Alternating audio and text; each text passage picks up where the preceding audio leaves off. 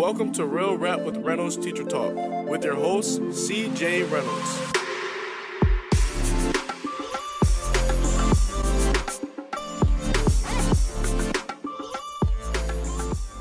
Real quick before I jump into this, I've been getting a lot of nice stuff in the mail recently, and I don't always say anything about that because I don't know if people want me to talk about it online or whatever. I see some people do that kind of stuff. The dog's putting toys on me now. But like, my friend Tracy Pinter, who teaches in like, I thought she was in Oregon for some reason until I got her package in the mail. Like, I think because it's Pearl Jam, I just figured she was in like the Seattle area. So Tracy Pinter sent me this drumstick, and it is autographed, and it is by a drummer. She says she's from Ohio. There she is. So Pearl Jam is like my favorite band of all time. I don't really talk about it because it's like so personal to me and close to me that I just don't really bring it up. But their first drummer ever, Tracy Pinter, was hanging out with them the other night because that's what she does, hangs out with rock stars. And he signed this drumstick after he played with that show, I think. And then she sent it to me, and I'm so stoked, man. That was really nice. And then I got like nice cards this week, and I got... oh gosh, just a lot of stuff like sent to me, and I really, really appreciate that. So, even I got a card. Oh, even my wife got a card this week, and that was fun from Sarah Childs, and that was just lovely. So thanks a lot for people that like send stuff to us. I really, really appreciate it. I don't know if you want that like brought up online or whatever, but I just figured like it was just a nice moment. And then I even talked to Summer Tate today, who's on here, and she and I had a conversation about helping students and feeling honored when they like share their story with you and stuff. So that was really kind of a special moment also. Some water. Are you drinking my water again? Yes. Here's the thing. I get my cup of water and then the children just drink it all the time. I even wrote my name in marker on there today too. Are you showing them? Can we not hold that over the computer because we're having enough issues already? All right, I'm gonna go answer some questions. All right, I'll let you know if I need your help. Sound good? Later, have fun. All right, so before I get into all this stuff real fast, I want to just say that this video comes from my partnership with my connect with Teachers Connect, which is an online platform for teachers I talk about every single week. But here's what you need to know about it. Am I looking all pixely again and stuff? I don't know what's going on with my internet. We're just going to shoot for the stars here. But Teachers Connect, it's a place where educators can ask questions. So if you have a question that is something's plaguing you, you're wondering about something, you go on Teachers Connect, you drop in your question, or you can make a post, or if you have a YouTube video, you can hook that up and put that on there so people can know about it. And this week, someone was talking, this woman, Stephanie, was saying she just finished her first month of teaching, and she has kids that are like not doing their homework, and then they're kind of like just not being cool about the fact that she's talking with them about that. So, gosh, here we go. Here comes the neighborhood. So she was asking like, what should I do about that? I want to call home, but what else could I do about that? And I just think a lot of times just asking the students what they think you should do, right? Like, here's what I'm wondering. I want you to do really well. I don't know. Can you see on there if that looks good? Asking them, like sitting down with a student and saying, hey, like, what's going on? I only want the best for you, but this is what I'm noticing and this is what I'm like getting. Is there a story behind this? Like, why aren't you doing your homework? Is this something that you just don't typically, like, are you notorious for not doing homework? Do you not have enough time? And sort of giving them a voice instead of just like coming down on them or calling home. Like, calling home is fine because parents know their kids better than you do probably. Sometimes I feel like I might know a little better, but I think that is the way to do it. And so if you want to write anything back to Stephanie, you can go right on Teachers Connect. I will put the link below, and then you can just go over to their site. You can sign on there. It's completely free, and you can answer her question and give her some help in that direction. So that's it. I think that was everything I wanted to say ahead of time. What do you got, wife? Looking for questions? There you go. All right, here we go. Piano, we're just jumping right into these because there's so many questions every week. I can't get to all of them, so I'm just trying to like, it gives my wife agita when we can't get to all the questions. So we're just going to try and help some dudes out. Piano Boy is asking, hi Reynolds, I'm a student teacher right now and I have a quote unquote problem with students having their phones out. Would you have any ideas or solutions to reduce the amount of phones out in class? Thank you. So I do, I think it depends on how old they are. So my 9th graders, you're just not allowed to have your phone out in class. And if I will say that, and then if I see your phone, I have a couple of different options. I'll either just say, hey, I need you to put that away. Or if someone doesn't put it away, I can take it. And then if they try and do like some kind of power struggle with me, I'm like, bro, I'm not doing a power struggle. So I'll typically like grab your phone. And then if you don't want to let go, I say, I'm really just going to say like count to 3. And then you have, an option there. And if they don't want to give it up to me, I just take it to the office. Like I talk to them later. I don't let it destroy my class or anything like that. Sometimes it turns into a private conversation where I say, look, the fact is that you're probably addicted to your phone, and that's going to just hurt your ability to do the work. And the work is what comes first in this class. And so sometimes like laying it out for kids and letting them know why it's important to put their phone away without sort of vilifying them for it, because I know I'm constantly looking at my phone all the time as well. But like having that conversation, I think just helps sort of treat the student like they're an adult, or at least like they're a big kid if you're dealing with small children. And that's all anyone wants, I think, is just respect. And then, I went to Harbor Freight, which is like the Aldi of Home Depot worlds. And they have like these long 6-foot strips and it's all plugs on there. I plug it in my wall and I tell kids that they can plug it in on the side. But, bro, if you plug it in, can't touch it. So while it's over there, it's off limits. Even if it starts flashing or buzzing or whatever, just make sure you put it on mute or silent and then you can plug it in over there. And those few things like really help manage that situation almost completely. Jennifer Nicole is asking, do you have any language learners this year? I do not. I don't get a lot of students from so most of my students are African American, and I have like a few Hispanic students, but they're not ESL from what I know. And even African American students, like I get students like from Nigeria sometimes, or from Ghana, stuff like that. But they all know English well, so I'm not dealing with any of that.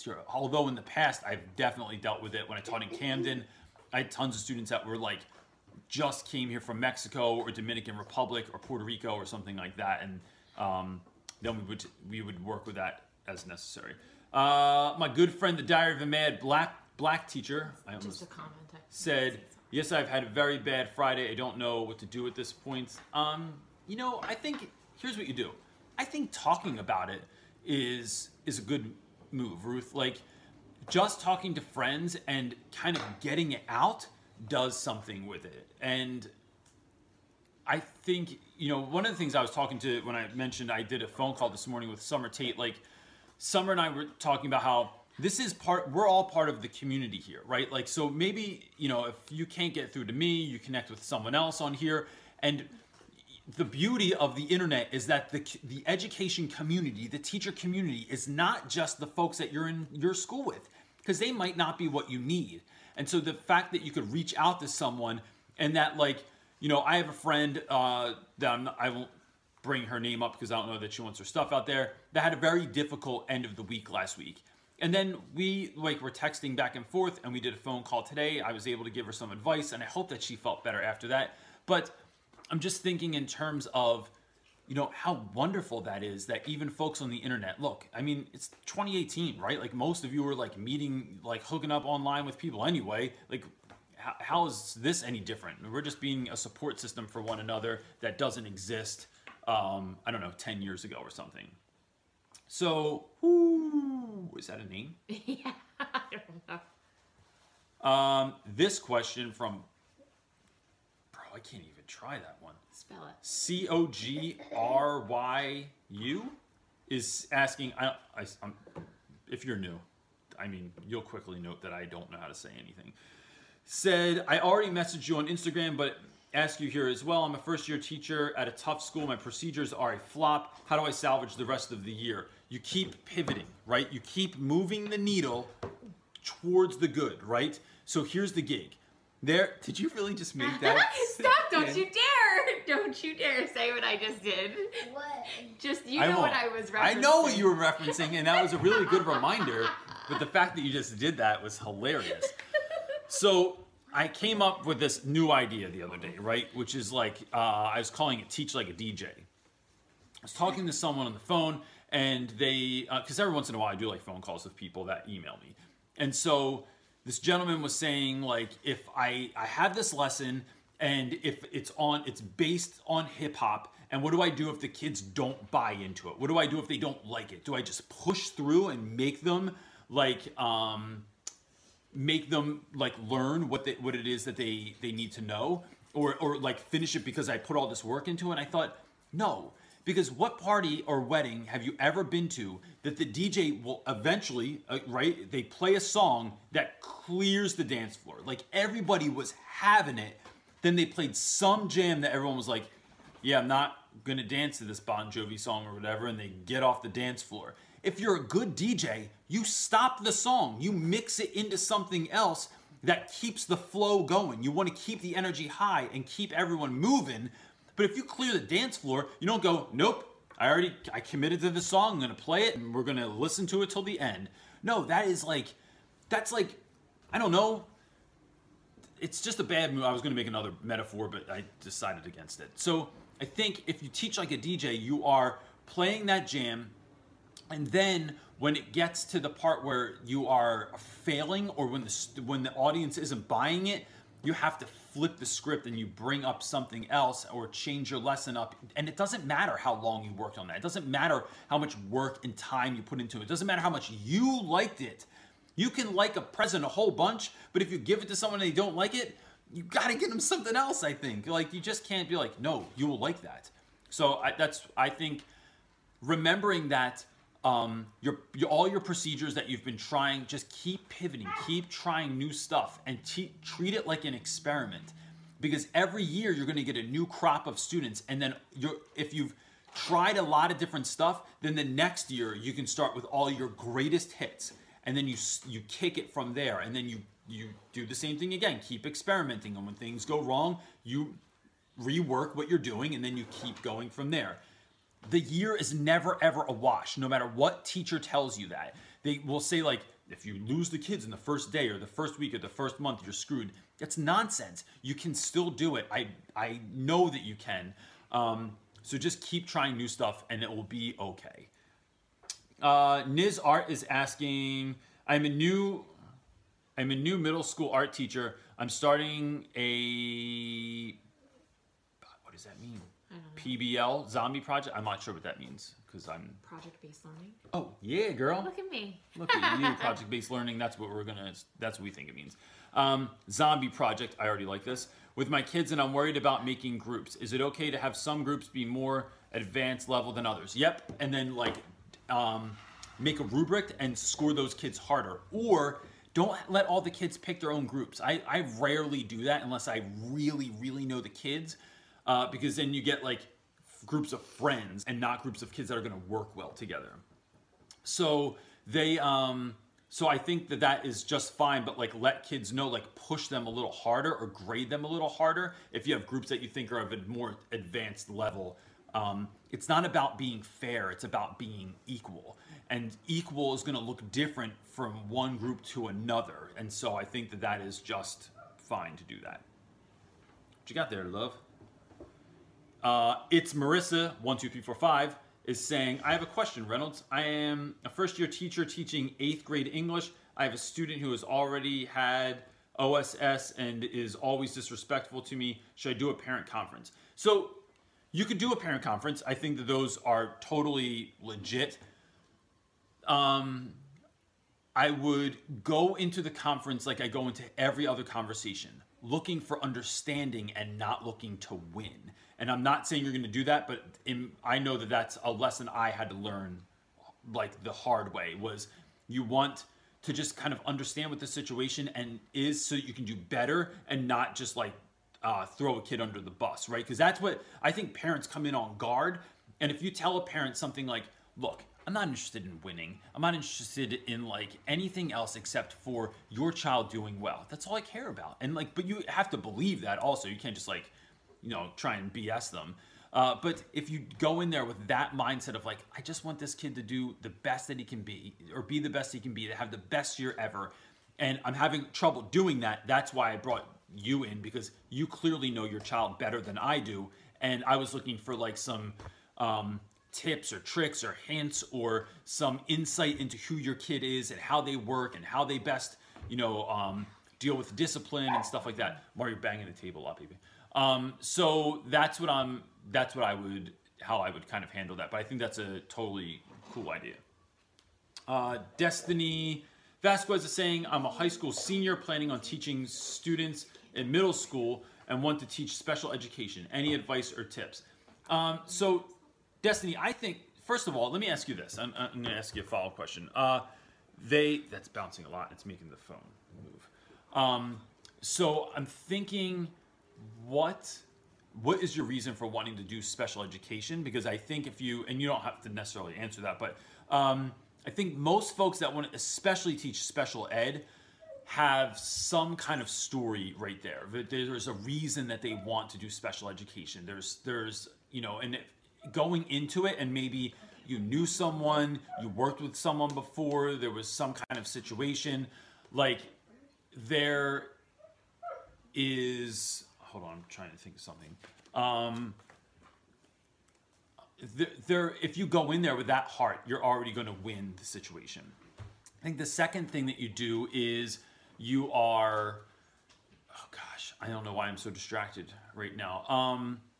You are, if you go into spaces where there are special education students, like if you ask to go and like sit in a class for a day or do something in a class for the day, and just start being around those students, it's just gonna make you better. It's gonna give you that like one-on-one special like connection with students, and you get to do like real world learning instead of just like, just the theory that you're gonna learn in college. What do you got next?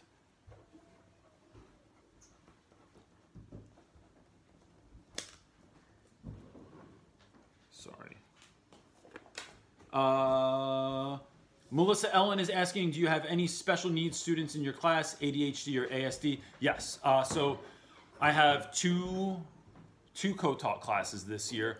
And so I deal with a lot of students that have ADD and a number of other issues.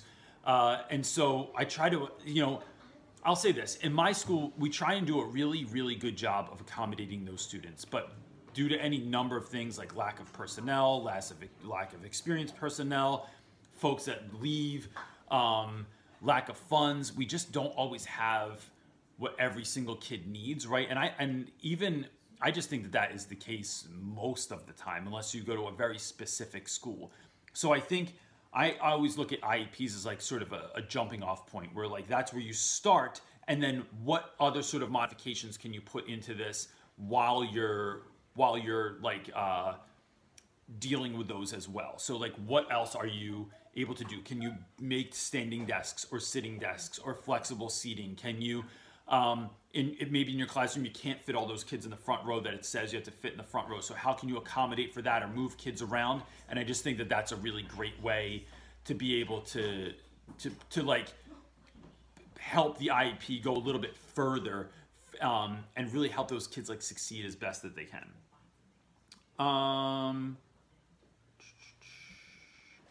Let's see, who's next?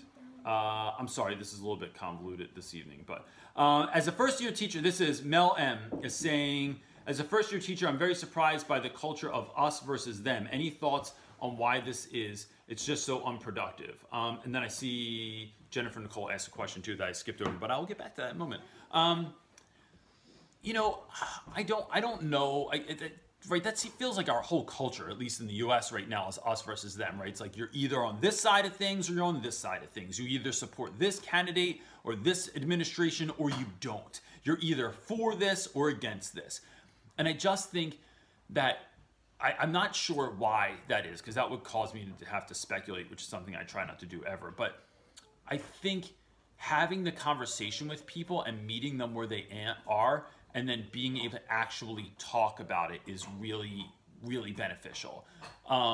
So if there is an us versus them, like what I try to do is like get the people I feel like are on my side, or the people that back me, or the people that think like me. And then how do we have a conversation with kind of the other side to work this out, to make it work, to make it something that is productive instead of something that's like destructive. And so, yeah, I just think that that's how I kind of imagine that stuff working out, because it can be, especially if you're talking about like admin and teachers, or school board versus, you know, the people in the community, like it can often feel that way. But when we can meet on a people level, I think that we can always work things out a lot better than if we meet on like this sort of like official level where like everything you say is being recorded and is going to be used against you in a court of law kind of a thing. I think that's just, it's not a smooth way to go. That moved. No, it didn't. Oh. Oh, wait. I answered that one. It did move. Oh. Oh, right here. It was... That one. What? Top one. Oh, top one. Mrs. Magical Monica is saying, what reading strategies do you have for ninth graders who read on third and fifth grade reading level? So I think I have a lot of them. So we do something called the MAP test, and the MAP test is supposed to give you sort of like a basic level of where your students are. I don't know how much I believe in it all the time, because I just think that sometimes it's like, did that student try on the test, or did they not try? Because if they didn't try, maybe they do have a higher reading level, but it shows as they're presenting as lower because they didn't put the effort into the test, or they didn't feel like taking the test. So if I do have lower level reading kids, we're using something this year called Think Circa, which is the word think, C-E-R-C-A. And it's a program that our school got that essentially takes, let's say you want to read an article on anything. You find the article, you go onto their website, and you can put in the reading level of the student, and then it changes the art. It will either change articles, so there you get different types of articles that are on proper reading level, or you get things that are just changed. So they will have, there's another website that does this also, but they'll change some of the wording so that it changes the lexile level of what the students are learning. I'm also going to start doing stuff like supplementing.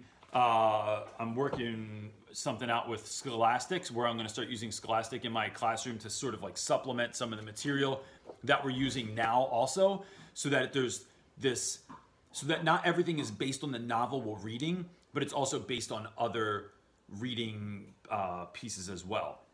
I think also ordering books for your students if you have that capability, and making sure that kids have books that are at their lexile level or at their reading level for your class. And what that does is it builds in success. So, you know, kids can, so I might have a kid like reading this Kevin Durant book, which looks like it's a, I forget what it is, but it looks like it's about like a fourth grade reading level, something like that. But no one else that's in the classroom has any idea what reading level this is. They're just reading, they just know they're reading a book about Kevin Durant, which all of my students, well, most of my students love anyway. And it sort of has this mask that like, yeah, we're all doing independent reading and no one really knows what level everyone else's stuff is on. And that helps also, because what I think makes kids better readers, aside from like special tutoring with like a Wilson tutor or something like that, is just reading more. Boda Gibson is asked, I don't know why I said your name like that. That was weird. Boda Gibson is asking, I am a senior in high school and I hate English class. From a teacher's perspective, what can I do? I would say, look, oh gosh. What's that? I said you might have good reason to hate the class. Yeah, so one, my wife is saying you might have good reason to hate the class, right? If the teacher sucks, then like there's maybe not a whole lot you can do. But I know there's times as a teacher that I look at the kids and I think, if the kids, like I can come in full of energy, excited about what we're going to learn, but if I'm met with apprehension, then that lesson doesn't go anywhere. And sometimes it has nothing to do with me. Sometimes it does. Sometimes it has everything to do with me. I picked the wrong lesson. I didn't teach it the right way. I came in with the wrong energy. I presented it the wrong way or whatever it was. But sometimes it's the students. And if the students get excited about what's going on in class, it makes the teacher more excited, right? Like if you want someone to cook more for you or to enjoy cooking for you, but every time they cook something, you go, I guess, is this what we're eating tonight? He commented. Is this the best thing you have? Why? Same student. Okay. They're not going to want to cook for you anymore. But if you can say, hey, I really like what you tried to do today. Like you could actually say this to your teacher. Hey, I really saw what you were trying to do today and I really appreciate it. Or like, thanks for all of your hard work. Or I appreciate you showing up every day. That stuff, like everyone loves comments and it's positive comments, compliments, praise. Everybody likes that. Even grown-ups. Coming from a kid, it makes you feel good when a kid says, this is my favorite class, or like, I really loved what you did today. It makes it better to be in that class. And so the follow-up to that was, it's boring and the teacher will give us a bunch of texts on a subject, but then pushes their beliefs on us, and the topic is just uninteresting, but we have to do it because it's of the curriculum. So look, I will say, some schools, the teachers are just fed what they're supposed to be doing. They have zero ability to like be able to pick it. And that might be, actually, I'm going to say that's what some teachers would think. I think you can always sneak stuff in there. I don't care how your school rolls it out, but I think you can sneak your own kind of stuff in there. And if it's for the kids, then you're going to do it. I would argue back. I would have the conversation. I would say, no, I don't believe that. Or like push back on their beliefs. Or the even better thing is to, if you know what they're going to say next, right? Like, so part of learning about persuasive writing is knowing what the other side's going to say. If you can learn more about their side and then say, and then practice your argument, it's just going to make for a more fun class because you're sort of the devil's advocate. And doing that in a respectful way can make class even more fun because you're kind of beating them at their own game. And they, you know, you might get a teacher that enjoys that. I'm not saying to do that like you're trying to outsmart them so you can like destroy them, but it might just make it more interesting in class. Honeybee is asking, a training teacher, do you have any advice on good questioning? I teach secondary level. So good questioning for students, I think, is one, just basic checking for understanding. I like connecting things to their lives. I think anytime you can connect a lesson to a student's life, it just makes it more interesting. When you can get a kid to tell a little bit of their story, so like, what song best represents your life, and then you turn that into the story. Or if you can say like, what's the strangest thing you ever saw in your life? What's a time, these are all journal entries I've used in the last few weeks as we're reading the Odyssey. So I'll say like, what was the best advice you've ever been given? What was a time that someone really helped you out? Or my homie, Mr. Fines, my co-teacher, asked the kids the other day, like, what is, if someone suddenly gave you everything you ever wanted in the world, would you be suspicious and why? Who is your hero in your life? Who's someone that you would call a hero and why? So I think making those connections to students' lives those are my favorite questions because it takes the text and it makes it real and it allows the students to tell a little bit of their story, and you're far more likely to get them to write and to answer if they're talking about something they know with certainty. What do you got there? Ruth is asking, I have a student who is out of control. He screams and throws things. I've done all that is available to me. It is stopping the learning in my room. So I don't know. Emotional disturbed or like ASD. I'm wondering, like, I would, so look, you're experienced, and so I'm sure you've tried a lot of stuff, but I would just reiterate to anyone that hasn't tried this kind of stuff, like, making sure that you're talking to the special ed department, making sure that you're talking to the counselor at the school, making sure you're noting things so that when if something does happen with this, there is sort of like a set something in writing so that everybody knows like the steps that you've been trying to take, because they're just going to ask you that stuff anyway, not as a way to like kind of like punish the kid or like make a record for them or something like that. Sure, it's like a private document. I always think having those one-on-one conversations with the kid, and if you can't get through to that kid, making it a group conversation where it's like all their teachers are sitting together, or at least the ones that they might react the best to, are kind of sitting in a group with that student and having that conversation in a very real way can show that the teachers are all together, that they deeply care about the student, they're seeking to understand what's going on, and I think that that kind of stuff helps with those kind of kids. But you know, that's a tough question to answer when I don't know the student, I don't know the situation, I haven't been there. So, but that's, I think that my starting off point. It's getting hot in here because my wife put on the space heater. Because it was chilly. She thinks it's cold. Like, we just had the air conditioning on like 3 days ago, and now we have. Yeah, but it dropped from like hot to like. It did. 58. We went from Vietnam to Canada real quick, and yeah, I'm not sure. In a day. Yeah. So Michael Silva is asked. I look like Forrest Gump with my shirt on like this right now. Michael Silva Sylvia is asking, "Hey CJ, what's the most professional way to let counselors know that they are overstepping? Because I am a first year teacher and they quote unquote influence me. I don't think it's fair if I lower my expectations." I would say, first of all, learning how to have those difficult conversations, the best way to do it is to just do it. And I would say, look, I always start conversations like that off with this. Look, I need to talk to you about something because this is how I'm seeing it, and I just want to talk about that, right? Because oftentimes the way we're seeing things is not the way that they actually are. That, like, other people might be saying something and they think it's coming from a totally different way. So when my wife and I have arguments, a lot of times I'll get like pissed about something and she's like, "Dude, that's not even what I was talking about. That's not even what I was saying. I was saying this." And it's like, "Oh, well, like the way you were saying it made me think this other thing."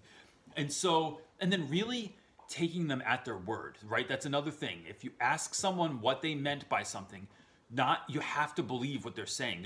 There's no value in not believing what they're saying. And then act on that. Say, "This is how this is making me feel, and this is what I'm thinking." And remember that if they are like the aged teacher in the situation, they might know more than you or better than you. So it's valuable to let that in and then say, "All right, well, I hear what you're saying," like truly listening to them, 100% listening to them, and then saying, this is how that's making me think or feel. And then just having that conversation. So you're not telling them to stop doing what they're doing or you're overstepping your bounds, even though that's what you're thinking. It's like, "Look, this is what I'm noticing, and this is how this is making me feel. I just wanted to talk to you about it because, you know, I know that what you want is for the best for me and for the best for the students. So, like, but these things don't seem to be adding up. Can we have a conversation about that?" And then that makes folks not defensive and able to just have the conversation sometimes.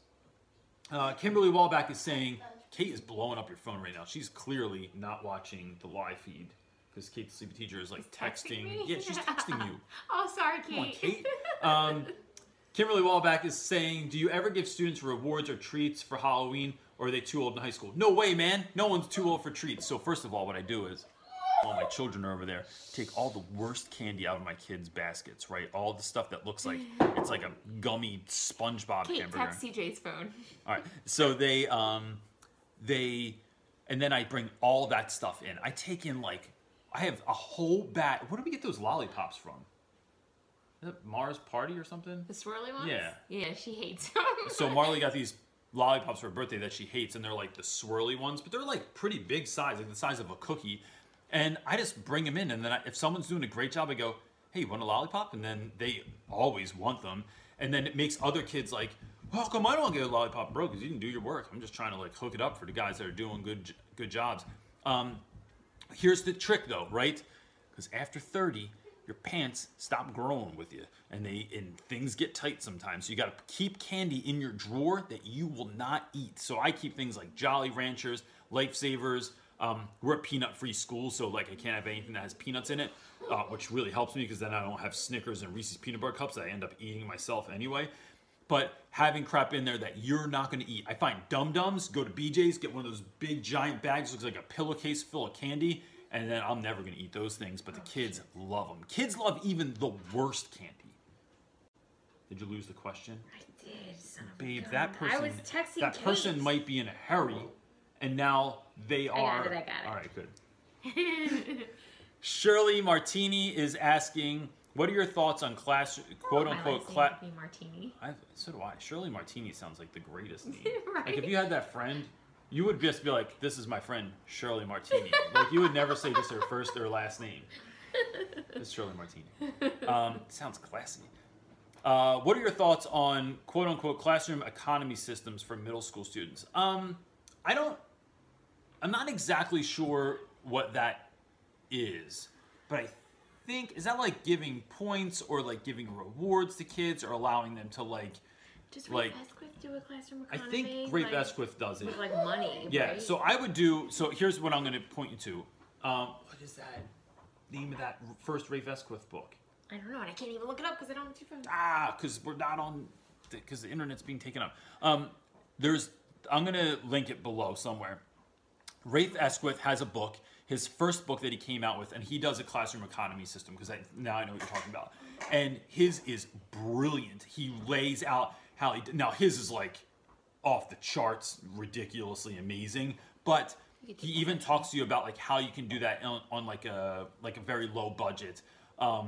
And so or no budget. So I'm going to link his book below. You can grab it on Amazon or whatever. And he just lays it out perfectly. And it's awesome. And he does a way better job than I could sort of explain it here. So sorry, that was a lame answer, but you know, I feel like I have a pretty good track record. Every once in a while, Shirley Martini comes along with a question that just can't answer. Sorry, Shirley Martini. It's the best. Let's change our kids' names.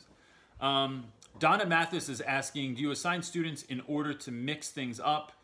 How often might you change your seating arrangement? So I start off by I like that, just your eyeballs on there. Oh gosh, yeah, sorry. Yeah, you've been on a lot tonight. You're keeping your eye on me. Mm-hmm. I start off in alphabetical order, going up and down rows. If I had it my way, I would never have desks. I would just have flexible seating at this point because it's just so much better. But I do start moving kids around as I think is needed. But then about halfway through the year, I just let kids sit wherever they want. And because I'm better at because the kids are better at coming in and getting started. I'm better at taking attendance and knowing just by faces where everyone is and what they're doing. And it just it gives kids more ownership over the classroom. And the more comfortable I feel like I can make kids in the classroom, the better they do in my class.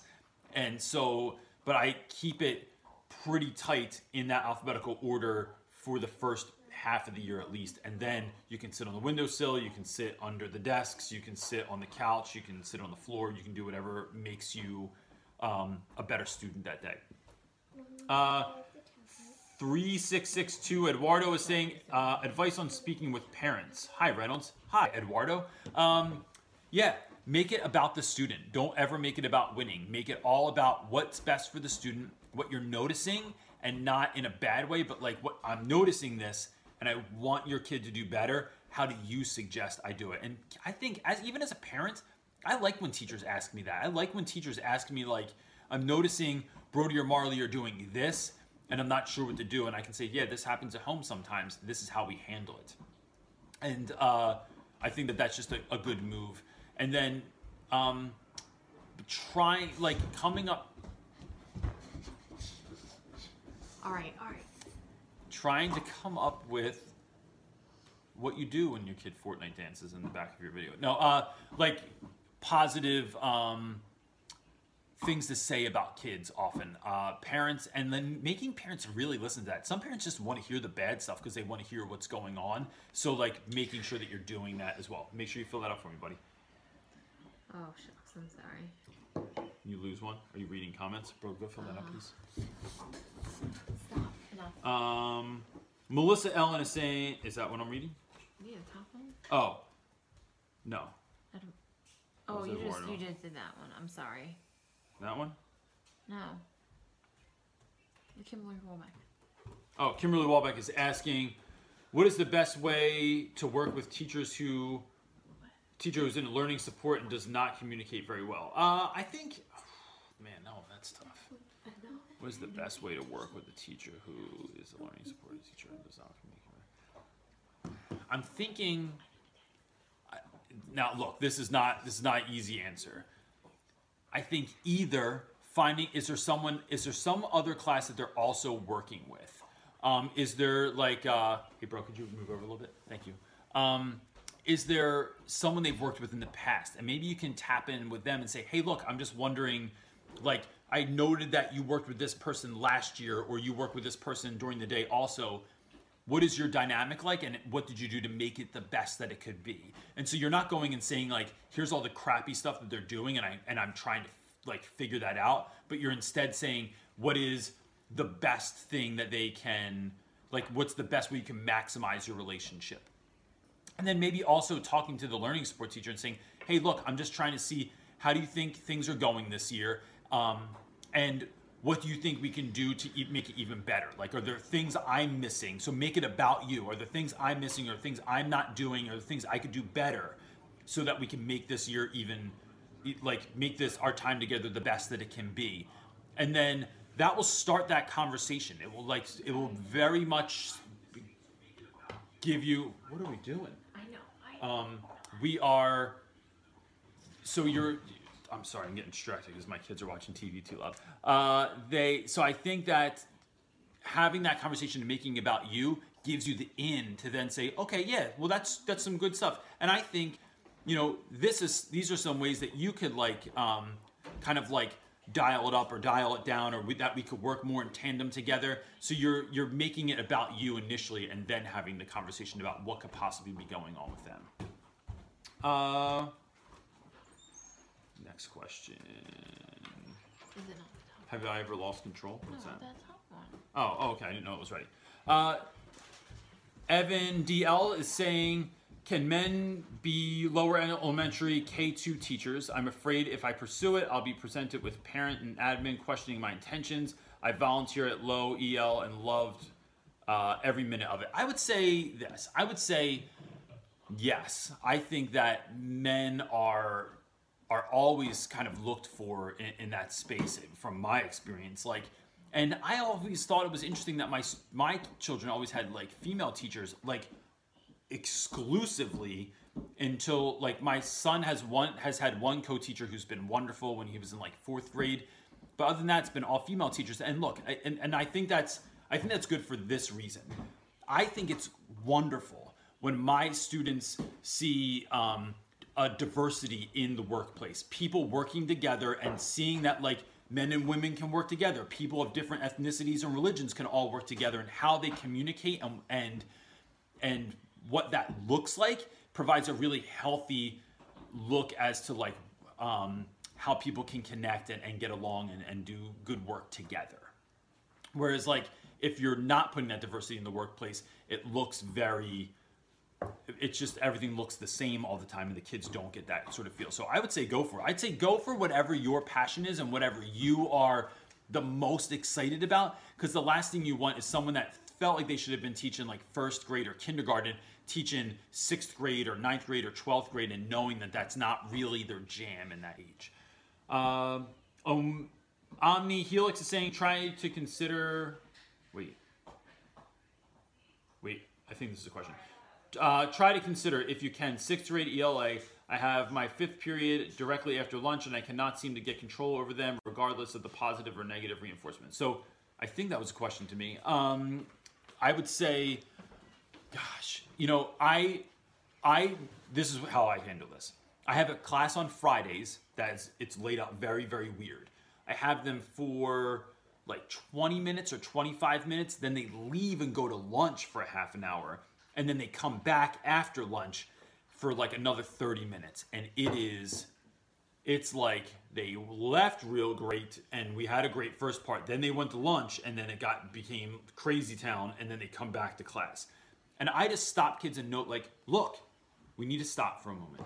This can be a fantastic class. And I have this, and this that I need to get done. But right now, like, we can't do it like this. There's not a chance in the world that this is going to work. And so this is what I need to see. This is the expectation that I have for this moment. And sometimes that works. Sometimes laying it out for kids and saying, this is what I'm seeing, but this is what I need. and I need us to all come together so that we can do this. And then asking everyone if they're willing to do that. No one's going to say no, and if they do, I just make fun of them and then move on. But I just think that that's the best way to kind of handle that. Also, and if not, I have a megaphone that I bought from Kohl's for $8 last Christmas and maybe two Christmases ago. My wife got it for me, and I just hold that thing up, and it blows over everyone's voices and shocks everyone, and then you got them. Once you can hook them, a lot of times you got them, and so that's what I did. Did I just treat kids like fish? Yep, but if that's what works, that's what works. Ricardo de Luna is saying, have you ever lost control and felt embarrassed while trying to teach your students? Yes, I've almost lost control several times this evening because someone was banging the table over here. My son started watching the live feed on the television behind me, and I could hear myself. There's a lot of moving and dancing and stuff going on. Sometimes I just can't handle it anymore. I've 100% lost control. And so if I do, if not that day, the next day, I always apologize. Not because I got mad, I know the kids were doing something that they weren't supposed to probably, and that's why I was getting aggravated, but I know that that's not how I want to present. I want to present on a different level, and so I'll say, look, what you were doing was wrong, and my getting mad was okay, but I should not have done this. I should not have yelled. I should not have lost my cool. I should not have whatever you did, and I think what that does for kids is it models what it looks like to apologize, to be wrong. It lets the kids know that you're wrong and you're not perfect all the time, and that I think that does something for students. It makes you more of a human being, and I think that just is what has worked for me. Now, there are times when I lose my cool and it's calculated, so I might have a kid that's acting up in the back of the class, and I will raise my voice, or I'll put them on blast, but then I always turn to the class and smile afterwards, or let somebody know that I got this under control, because what that does is sometimes when you lose your cool, it just kills the whole vibe in your class, that now everyone is not paying attention, and you don't want that to happen. And so if I can just smile, even if I'm furious inside, if I can just smile at somebody and they know, oh man, all right, you were doing that on purpose, then it lets me go back into my lesson and build from there, because otherwise you have to build that momentum up again, and no one wants to hang with you after you just put the whole class on blast or yelled at everyone. Diamond Flame 45 is saying, how long should you teach before you decide to switch careers? So I'm assuming that is not going well for you in the classroom, and I would say this: look, every class is going to be different, every school is going to be different, so my classes from year to year are drastically different. I've been teaching primarily 9th grade since I started teaching, but last year I had a very trying class that came through my doors. This year it's largely a very, very easy class so far, where everyone is I have a real just cool group of dudes. Some years I've had really great staff around me, and it's made my year easier, and we've had a lot of fun, and we've been able to do crazy awesome things for the students and for one another. And then other years people shift, or they move, or they quit, and it sucks. So I'd say there's no real answer for that in terms of how many years, but maybe it's maybe what you're doing now isn't the best fit. Maybe a better school would be a better fit, or a better grade level, because then you'd be around a different group of people teaching that grade level, and so sometimes that helps as well. What do you got there, buddy? I'm sorry. My wife is in charge of finding the questions, but we only have one phone tonight because I'm recording the rest of this on the phone. Did you do that one? Is that the one you just did? Yep, that's the one I just did. Oh, sorry. I was reading stuff. Sorry. I still love you. You're doing a great job. Take a drink of water? Yeah. Out of my dad cup. I wrote my name on it. Someone disliked our video, apparently. Yeah. Probably because I was getting mad at our children in the background.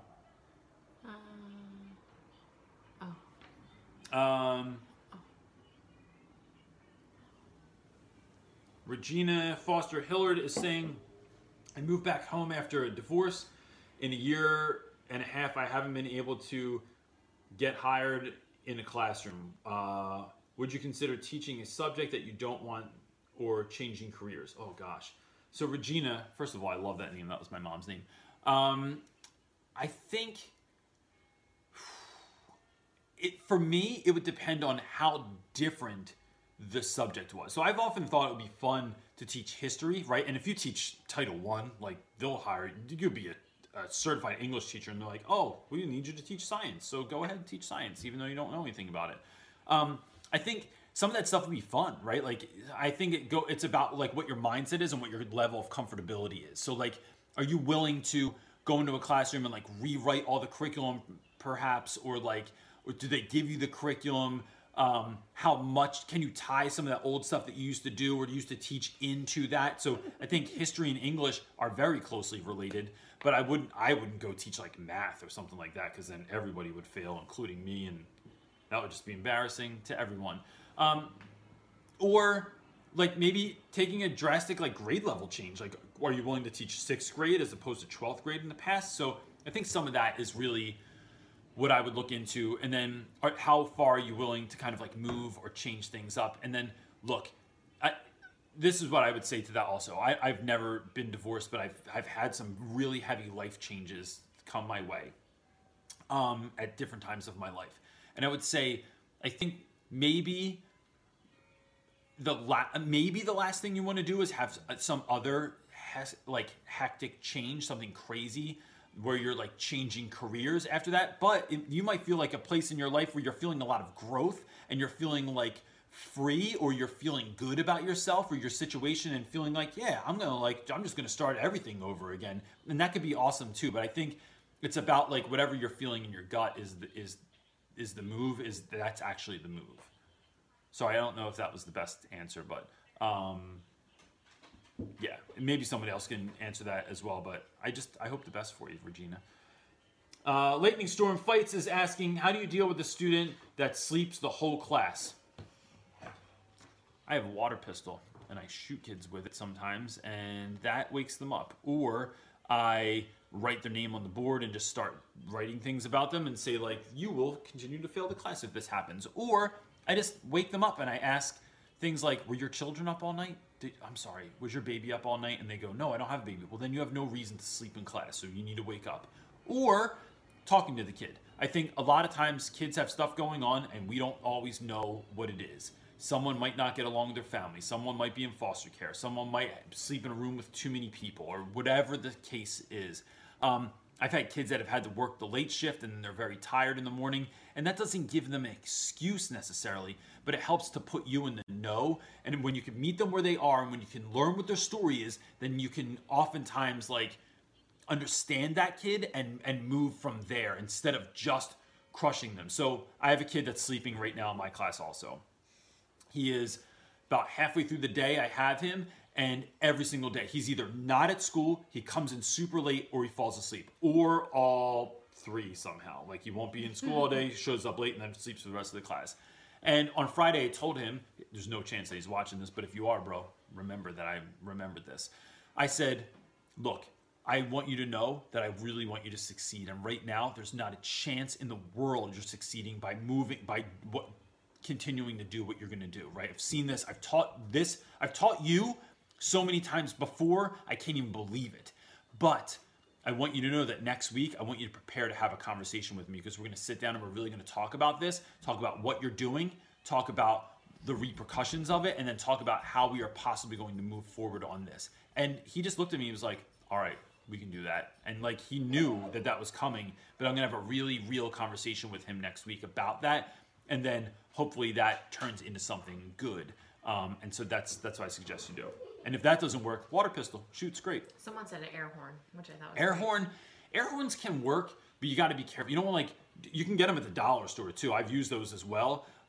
You don't want to like put it in a kid's ear, or like, you know, you don't want some parent coming up to the school and saying, this teacher put an air horn on my kid's ear, and, you know, blow out their eardrum. Plus the megaphone, it has like a volume adapter. Like, you can just slide it up and down. It's pretty awesome. Zanetti? I think I said that right. Zanetti Santana is saying, I'm an ESL teacher in Brazil. Tomorrow we're going to celebrate Teachers Day here. Could you send us any word of incentive to cheer us up? Of course I can. Look, you're doing a great job. Even when you don't even know you're doing a great job, you're doing a great job. And so if kids are sharing their story with you, if they're showing up to class, If you are just doing your best that you can possibly do, it's enough. You don't have to fix every kid. You don't have to make every single grade go up. You don't have to make every single test score go up. Just showing up with a heart that is like trying to do good in the world is enough. And that's 100% what you should be doing and focusing on, and not always the outcome, because the outcome doesn't always come fast enough for us. It's not always the next day. It's not having lunch with a kid or doing something special for a kid and then the next day they're magically transformed. It's not a magic trick. Sometimes it's a year later, sometimes it's 4 years later, sometimes 10 years later, you're sitting in the line at the supermarket and some kid walks up to you and says, "Hey, you know, you said this thing to me one time in class and it really meant a lot to me." And you're like, "Damn, that was 10 years ago, bro. Like, I had brown hair when that happened." So never give up on students ever, ever, ever. And always just keep showing up to work with the best of intentions and you will do good work. That's the end of it. Brazil, I love Brazil. Are you reading it or? No, go ahead. All right, got you. Never mind. Okay. Joanne Stevens is saying, the state labels us as an F school. How do teachers stay positive with this type of stress? This is my first year here, but not my first year teaching. Joanne, I would say, look, you know, what are the odds that your state has ever taught before, right? Like, the people that are in these positions high up often have zero idea, or they taught like a year, or their brother taught a year, or my mom has taught forever and I know about what happens in classrooms. They don't really know what's going on. And so I think that I often have students that do not pass the state test, right? Or they don't move up a lot in their yearly testing. But I know what their growth has been, right? And some of those kids have not grown, and it is frustrating. But some of those kids that are on a second grade reading level, the idea that they're gonna be at a ninth grade reading level at the end of the year is like asinine, right? It's never gonna happen.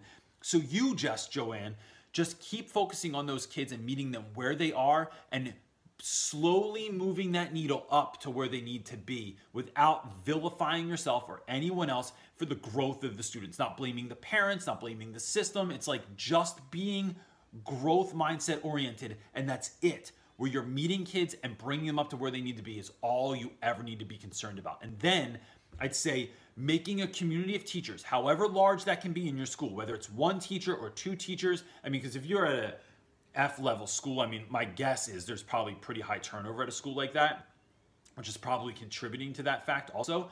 But like finding teachers you can network with and really create a solid like connection with, that you're working as a community of educators and not just as a solo person trying to make all this change. But like, even if it's 1, 2, 3, 4 of you that you're getting together and you're like, all right, let's identify these certain students. Let's identify these certain traits that we don't like. Let's identify the fact that no one's doing their homework, or that no one's coming in ready, or that the kids aren't quiet. And then how do we want to kind of deal with this so that there's some commonality? Now, look, I'm all about autonomy in the classroom, but I think there needs to be some level of these connection points where like, look, we're all not accepting this. We're not accepting this. We want more from this kid. This kid needs to be talked to on the low. This kid needs to be met with for lunch. This kid needs to have a parent like come in so we can all sit down with them. I think that's how you win in those situations, is not waiting on the school, not waiting on the parents, not waiting on the system to change, but you all just being for real about what's going on and working to make it better.